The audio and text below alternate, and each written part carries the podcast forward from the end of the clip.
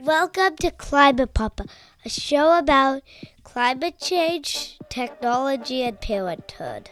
And today you're going to hear from my mom, Julia.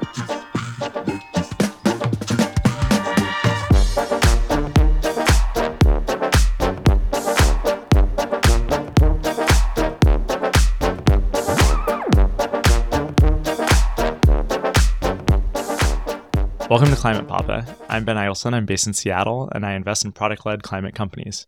And I'm a papa to two kids, a five year old girl and a two year old boy. And I'm now joined by Asa's mom, Julia. Hi, Julia. Hi, Ben. Thanks for having me. What are your kids' ages' names and what are you doing when you're not on podcasts? I'm Julia, and my kids are Asa, who's seven, who you've been talking to, and I also have a three year old daughter. I'm a therapist. I see individual adults who are dealing with life in all sorts of ways. I'm a recovering tech startup person. I spent the first 10 years of my career as a product manager and then doing marketing for startups and then went back to school, became a therapist, and I'm in private practice here in Seattle. This is the point where I asked Julia what's new with her kids. And we decided we need to redo that section. Welcome to Take Two. Take two. Why are we doing a redo? We're doing a redo because we started off our conversation last time where you had asked me what was going on with my kids. And I told a cute story about one of my kids and it was loosely connected to climate change. And after we recorded it, I thought about it and I talked about it with my kid who the story was about. And it turns out that it wasn't something that we collectively felt really comfortable sharing with a wider audience. And not because it was anything terrible by any means, but because I think it was something that was my story that I thought was cute and funny that my kid found a little embarrassing. And I think it was, you know, it's something that I've been thinking about a lot in general that we as parents have all of these parts of the parenting journey that are interesting to us and meaningful to us or hard for us or all these different things but they feel very differently when you're yeah. the kid or the person who it's about. And I think, you know, when we think about the advent of first mommy bloggers and now social media and influencers and, and now papa this, podcasters. And exactly. Now these like nefarious papa yeah. podcasters. They're big followings. exactly. It's big papa podcasting. Yeah. It's it, in some ways like this stuff has done so much for us collectively, right? They've normalized things about ways that parenting can be hard or challenging or not always sunshine and roses. But on the other hand, I've just been thinking a lot about whether there are moments that collective gain for parents can sometimes come at the cost of our kids or I think it's clear. I think a lot about it in the context of teaching your kids to respect themselves mm-hmm. and then teaching them that so that they also demand respect from others and like whether that's for their privacy, their mm-hmm. body, their like emotional state like because as a parent if you're not honoring that then how might they expect the world to honor that? Yeah. So anyways we got pretty deep there.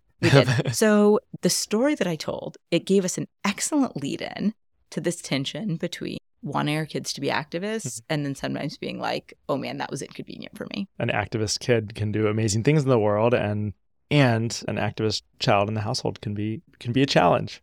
You want kids to grow up into these like strong willed, clear minded, autonomous adults, independent. And that actually makes like for pretty challenging two and three year olds. It reminds me of a t shirt that I saw that said something like, stand up to authority, but not your mother. Yes. and it's, it is the perfect balance that you want these kids who are passionate and who will care about the world around them and fight for justice and all this that like you you work so hard as parents to teach them these values and then you find yourself caught in this double bind, whether it's stand up to authority, but not to me. That, that doesn't include me. Or whether it's, mommy, why aren't we stopping and giving money to this homeless person? Or yeah. why don't we have solar panels on our house? They're really hard questions. And it's easy to think about the values that you really want your kids to have.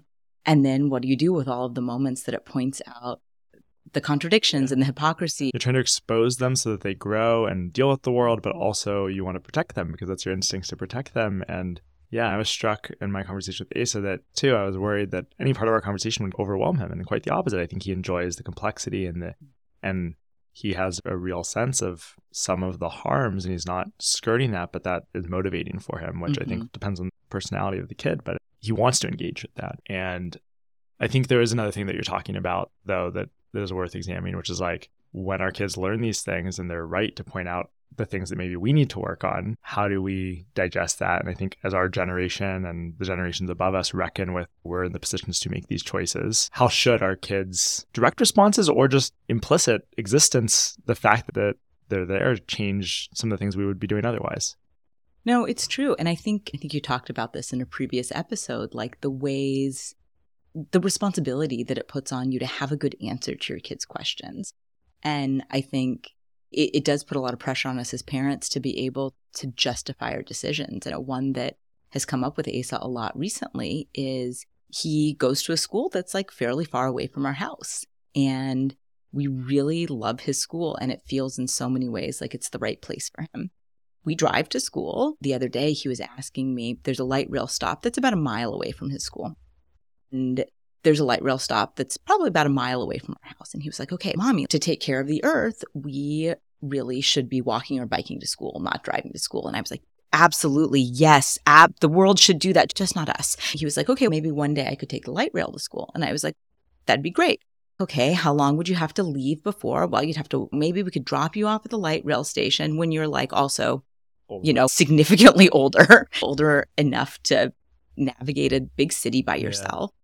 And then you get off the light rail and you have to walk 20 minutes to school and realizing how we have made choices that make it hard to live out that particular ideal. And the ideals in a lot of ways. We do all sorts of things that are not ideal from a climate perspective, whether that's driving our kids to school or taking yeah. lots of flights or buying them matching pajamas that they don't need but bring us lots of joy. Yeah. And uh, and yet wanting to be able to justify the decisions, wanting to be able to say, okay, that we're not focusing there, but this is where we are focusing. Right and trying to figure out how to have those conversations. But then the precursor to having those conversations is having an internal clarity about it. And I think yeah. that part is really challenging. Most uncomfortable, maybe. So uncomfortable. And but also I think it's important, right? It forces us into building a clarity that I think pre-kids you can go about saying, "Oh yes, climate's very important to me," without really being pushed to to engage in those questions with yourself and talk it up internally. So I think it's I think it's really useful. I think this is a topic that I sense I'm going to spend a lot of time on with folks through the through the weeks to come because I think that a lot of people and especially people with kids are wrestling with you've simultaneously entered a world of two things. One, you have this really explicit at least I feel like protectionistic instinct around what the world's going to be like in a longer time horizon because you have kids and you simultaneously have the greatest need for convenience and comfort and Amazon packages and all the things because life is like hard and chaotic, just even in the easiest of circumstances.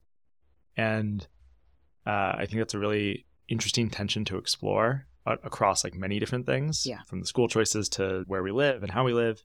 And I think also too much of the consumer psychology around climate is this individual guilt yep. based conversation. And I think that to me, I think there's a lens maybe of taking what is our individual values, but then marrying them with increased clarity around the systems we live in. Yeah. Like we live in a car based city where, yes, the, there is public transit, but it is a mile away, as you said, from all those things. Like if you were in New York, it'd be a different conversation. And so that's part of the like literal infrastructure system. But also then there's a social system. Like, okay, we're in a car based city and there's not the road infrastructure, but could there be more cultural infrastructure where all of a sudden the schools are really trying to push people to carpool mm-hmm. or figure out a way to reduce this because it's a conversation the kids are having. So I think there is these interesting ways in which we tend to I think it's a very like American culture to be like, oh, if this is a problem, I got to fix it for myself and no one's going to do it with me or for me. And I actually think the places to admire are places where the opposite has happened. Yep. People have said, "Oh, I'm experiencing this and I want us to live in a different society and we need to change the system in order to make this personal ideal easy to live through. I think it's a really good point and it's actually it's something that when my husband Mark and I talk a lot, we he's very good at reminding me about that I can get very granular mm-hmm. very into this idea of exactly what we personally need to be yep. doing and he will really remind me it's not that we don't have personal responsibility but also I think it is this tension between saying our actions matter and they do matter, and they're also really tiny. And so, what are the things on a magnitude of That's scale? right. They matter most if they can aggregate in some way. The things at a system level are also things where there's a little bit more like nefarious interests and kind of people feeling like they can't control those things. Mm. I've been thinking about the difference between personal infrastructure decisions and behavioral decisions. Mm. And so the personal infrastructure changes are the ones that you do a project once and that's now going to impact the rest of your life or the rest of your, your home's life right and so it's like if you up, if you transition to an electric vehicle if you put solar on your roof if you go from a gas furnace to a heat pump every time you heat your house and anyone who moves into your house in the future now is experiencing electrified heating and that has this kind of compounding impact that you're not thinking about. It's not a new decision each day right, Right. choosing what to order at a restaurant or choosing whether or not to turn the light switch off or throw away something like those are all good things to mm-hmm. do but they are not infrastructure in the same way or personal infrastructure. And i think that both are important but i think we tend to fully focus the conversation on behavior. Again this like shame based Yeah. guilt based thing versus things that we can actually do and then like the, our life is just in a better default state I actually think finances are an under discussed one that I'm exploring more around, which is where we invest our money or even our Mm. checking accounts. And is that funding fossil fuel projects versus renewables projects? And like people underappreciate the dramatic impact that can have. Right. No, it's so interesting to think about it as far as personal infrastructure. I think it reminds me of uh, how you need to think about these concentric le- circles of community. Hmm. And Mark and I talk about this a lot too. How do we make the decisions that's right for our family? Then how do we make it that's right for our community? I don't know, here in Seattle, then in the state, and then in the country and in the world and things like that. And you can't, you get in trouble if you only focus on that innermost circle. Or the It- outermost. or the Yeah, because then you right. don't have your own actual kind of personal center. And it's unrealistic to say that we're not going to, in some ways, prioritize that innermost circle. And the outermost circle is important too. And I was having a conversation with Asa about this when the past well, a little over a year or so, we've been doing a new allowance system where he has these three jars, and one's for spend, one's for save, and one's for give. And he gets the amount of money for his uh, how old he is. And I stole this entire idea from a book called The Opposite of Spoiled that was useful in helping think through like how we wanted to think about allowance. And so he has to split up his allowance every week into spend, save, and give. And I think the first time he really wanted to donate to what he was really into. And at that point, he was in a big dinosaur phase and Mhm. he wanted to donate to a local museum that did stuff about dinosaurs and research about dinosaurs. As we've done it more and more, and as he's gotten older, it's been so interesting to talk to him about okay, what are the things that you care about in the world? And where do you want to put your money? And then what do you want that money to do? And I think it's talking with him about the granular versus the system. I mean, he's had all sorts of ideas, things about the war in Ukraine, things about homelessness in the city, and then talking about, okay, do you give your money to the person who lives in the bus shelter by our house, who we know and we talk to and we see, and he's part, he's a member of our neighborhood? Or do we give it to a broader organization that's doing things more Mhm. systemically? So this past cycle, he wanted to do something about climate change and talking a lot about I asked him, okay, where what are the things that you would want to put money towards? What do you think how do you want your money to make a difference? Mm-hmm. It's a lot of abstraction for a 7-year-old. We started to think about and we texted you and Yeah. said, what are some organizations? And he ultimately chose Rewiring America. I think part of that decision was about electric power versus fossil fuel power. But I think it was also about wanting to donate to something that was going to change laws. I think that there was something really exciting about this idea of being able to Impact policy. exactly Wow. impact this like systemic things. The idea Yeah. that like this could go towards making laws that can impact this for lots of people. And we watched a video on their on website. in America. Yeah, Great. and It's seven cool. It's a cool organization. it's a great organization, and there is a video with a play button. And I don't know about your kids, but my kids are very attracted to mm, anything Yeah. that looks like a video with a play button. Yeah. So he was like, "Mommy, let's like watch this." Yeah. And we're watching it, and it was kids, right? It was kids talking about Amazing. laws could help their schools save more power and use less fossil fuel Yeah. and be more use more electric energy. And I think that was like really cool and exciting and inspiring for him. I'm excited for him to return back to school once this is out there. I wouldn't be surprised if the school's already working through a lot of these things, but there's always more. And I think always more that schools need to do as hopefully leading institutions to, to set an example of what we can do. The final project of the kindergarten year at his school is the March for Change. And they all go around doing a march and they make signs. And I think it's a lot about how, like, you can be a voice for change in the world. And the signs were so incredible. So we're watching these kindergartners march with protest signs that they've made like in the block around the school. My personal favorite was actually one kid's that said save some trees. it was so some. attainable. Just like a couple. Save some trees. Save some trees. Yeah. And it was fun to see these kids like yeah. learning how to use their voice in ways both very broad and also very tactical, like just some some trees, some trees. To transition from kids' voices to your voice, I want to turn to how have you seen the intersection between therapy and climate change? You know, I think it comes up in a lot of different ways. I think some are more tactical and sort of event based. And then there are other ways where climate really pushes on some of these very universal underlying conflicts that most of us have about the person we want to be and maybe some of the ways that we feel inside.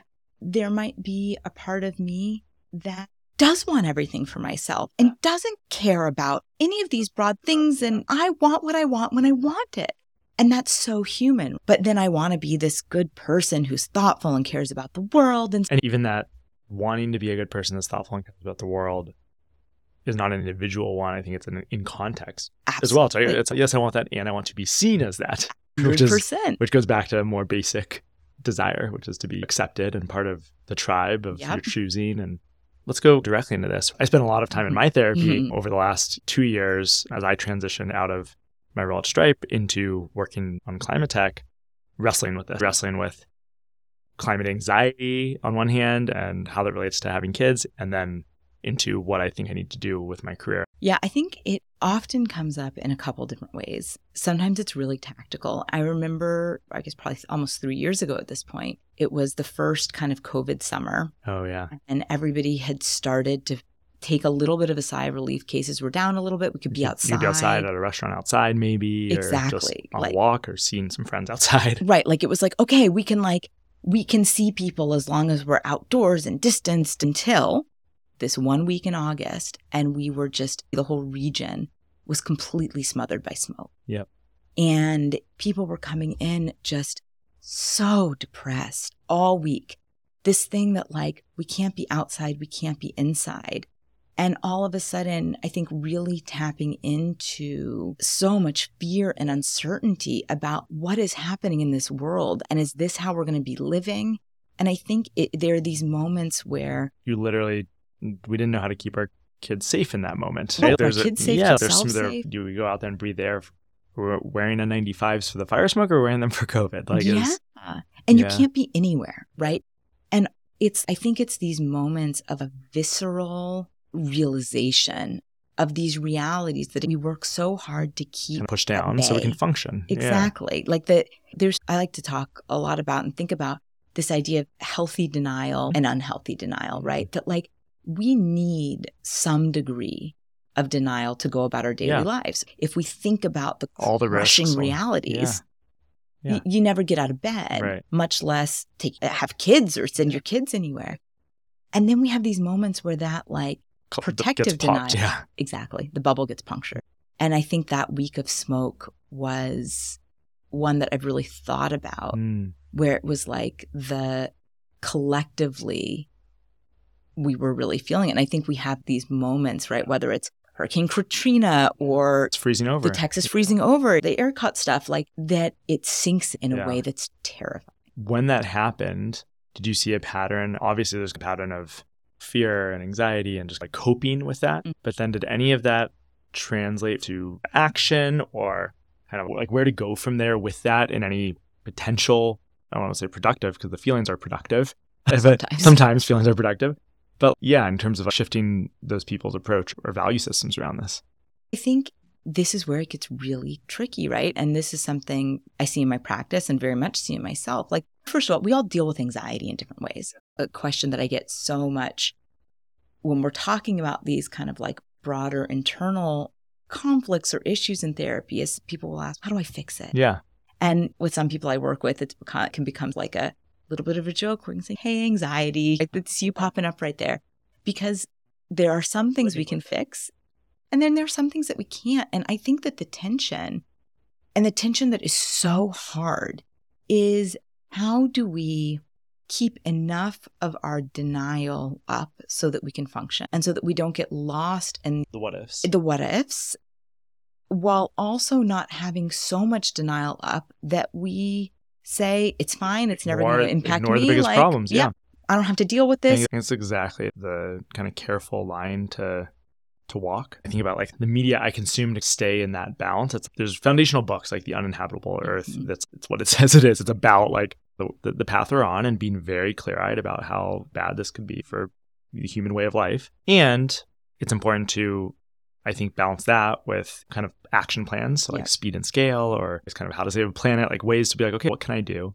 To balance all of that with going back to your concentric circles. Oh, I also just need to make sure I spend the weekend like with my family, enjoying being present with that, and not thinking about 30 years from now. But like doing only one of those is Mm. problematic.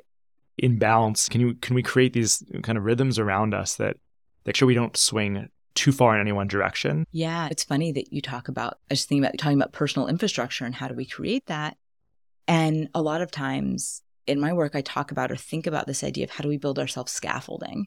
How do we build or how do we grow our own internal parent or mm-hmm. something like that? You know, how do we build something that catches us? And again, I can find myself sometimes when I get upset about climate thinking i can think about okay like at least At least- it's not going to the disaster won't it's not going to affect my kids and then i can think oh god but then what if it affects their kids? And then they'd be in so much pain about their kids. I think maybe it's not their kids. Maybe it's their kids kids. And then it's not going to be my children's grandchildren. And they're going to love them so much. And then Yeah. what if it's their kids? And it's and i can get stuck in this loop of wanting to tell myself it's okay and wanting to convince myself not to panic which is so important right? Yeah, because we it's not going to get us anywhere.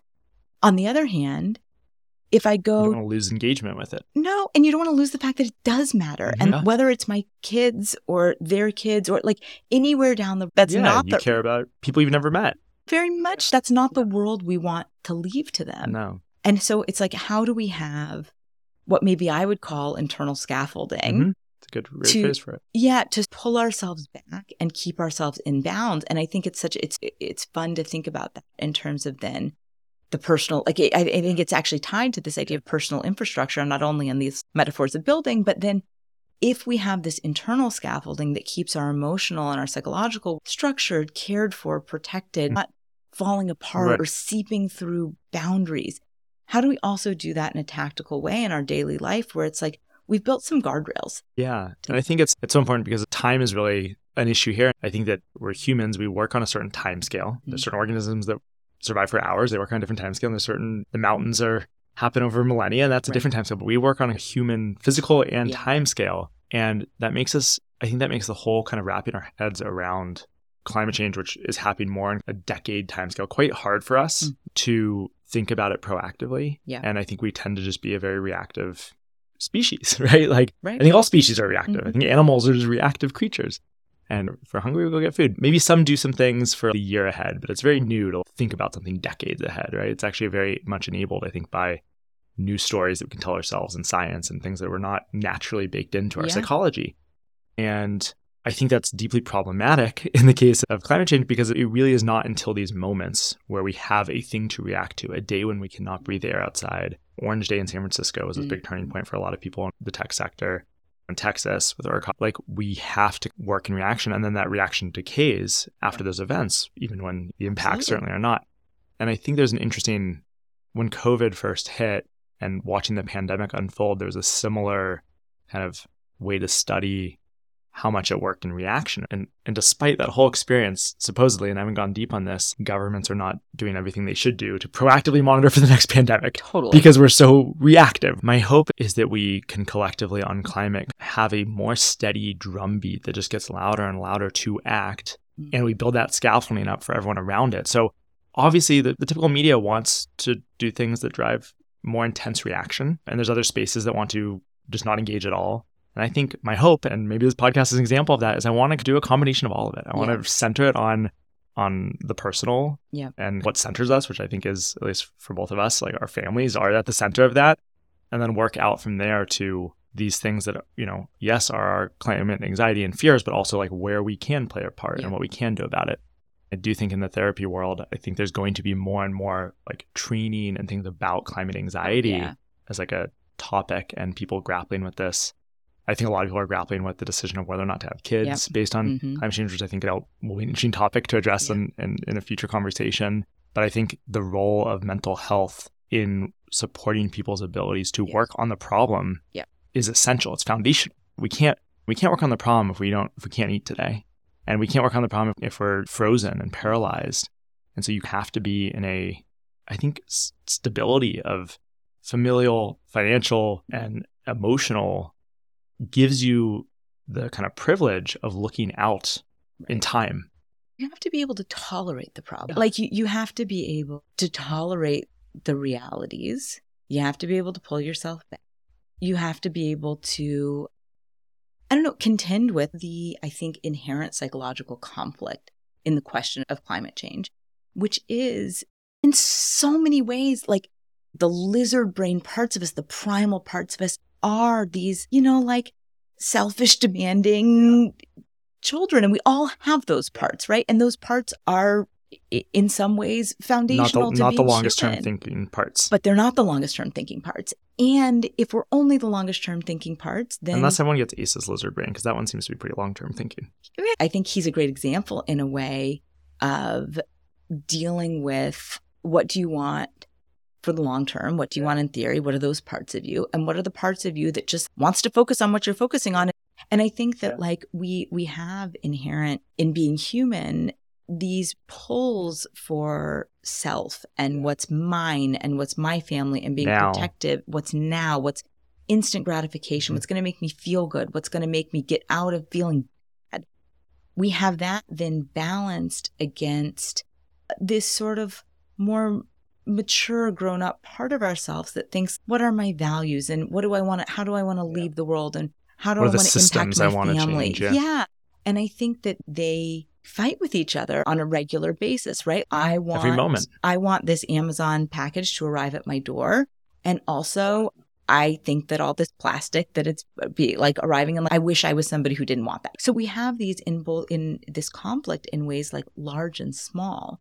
And it requires to sort through it. I think the breathing room to build the psychological stability and the psychological maturity to be able to Hold both truths. to hold both truths exactly in the world of our buddy daniel tiger you can feel two things at the same time Yeah. that's okay but to also be able to to both work beyond that primal part of ourselves that the kind of toddler part of ourselves Yeah. and then also to know that that's an important part of ourselves that this probably has something to say and it's probably saying something for a reason and why do we want this and or we should understand that because that's going to understand how other people are feeling. Like like we have that truth that actually a lot of other people have too. yeah And denying that for kind of some sense of maybe false purity is problematic because then you can't actually understand the system and the culture underneath it. and it's probably just not going to work that well for you either in the long run. So it's like, how do we then grapple with what we've done to our planet? There's a question of collective guilt.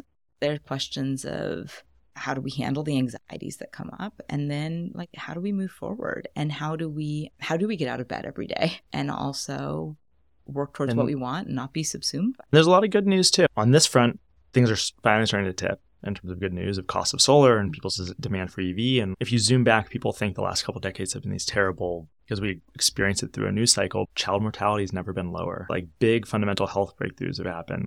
And we have a lot of work to do. And this is back to Daniel Tiger. I think one note to end on for anyone listening is I think that starting companies is very hard. Mhm. Working on climate is very hard. I think that people should prioritize building that scaffolding in whatever way that that works for them. I suggest therapy if people have not tried it. I get a lot from from the therapy I've had and the friendships and relationships, including my wife with therapists. I think that it is still underappreciated in some circles and, and some generations. I think maybe that's a good note to end the conversation on. Yeah. I think it can also be such a valuable experience in in learning about yourself and in understanding things better in a way that give you more agency and control over what over the decisions that you make and, Yeah. a, and a greater sense of freedom so that you're not feeling you're not feeling con- sort of controlled by things that, that you, outside of your awareness Any things you've been listening to, uh, reading, watching that, that you want to call out? I think it's funny. I think particularly since becoming a therapist, I find even more of a need to like Turn off decompress a little bit. Yeah. in yeah. my leisure times. Yeah, great. What are your leisure time recommendations? Oh my goodness. Okay. I am watching a lot of Top Chef, Uh-huh. which Great. I love and getting very into that. Also, baking shows. Lisa is very into baking and baking shows. We've also enjoyed watching Alone Together, which is Mm. like a fascinating show about people needing to survive in the wilderness Oh, with like wow. very few items with them, which has been super interesting with conversations about the land and how do we survive and what would we do without the technologies that we have. Excellent. Thank you so much. This was Thanks, such a fun conversation. This is great. Well, that's episode five of Climate Papa. I really enjoyed that very multi layered conversation with Julia and how deeply it reminded me about the need for my own internal scaffolding to balance the technical work and the work I'm doing here with all of the other rhythms in my life for myself. I simultaneously feel a lot of urgency to work on all of the things and also need to do so in a way that enables me to persist working on these things for decades to come. If you enjoyed this, please share it with others, follow us, and review us in whatever app you're listening in now. And I don't know about you, but I'm ready for the phenomenal Balkan bump to take us out again. Let's do it. on we go like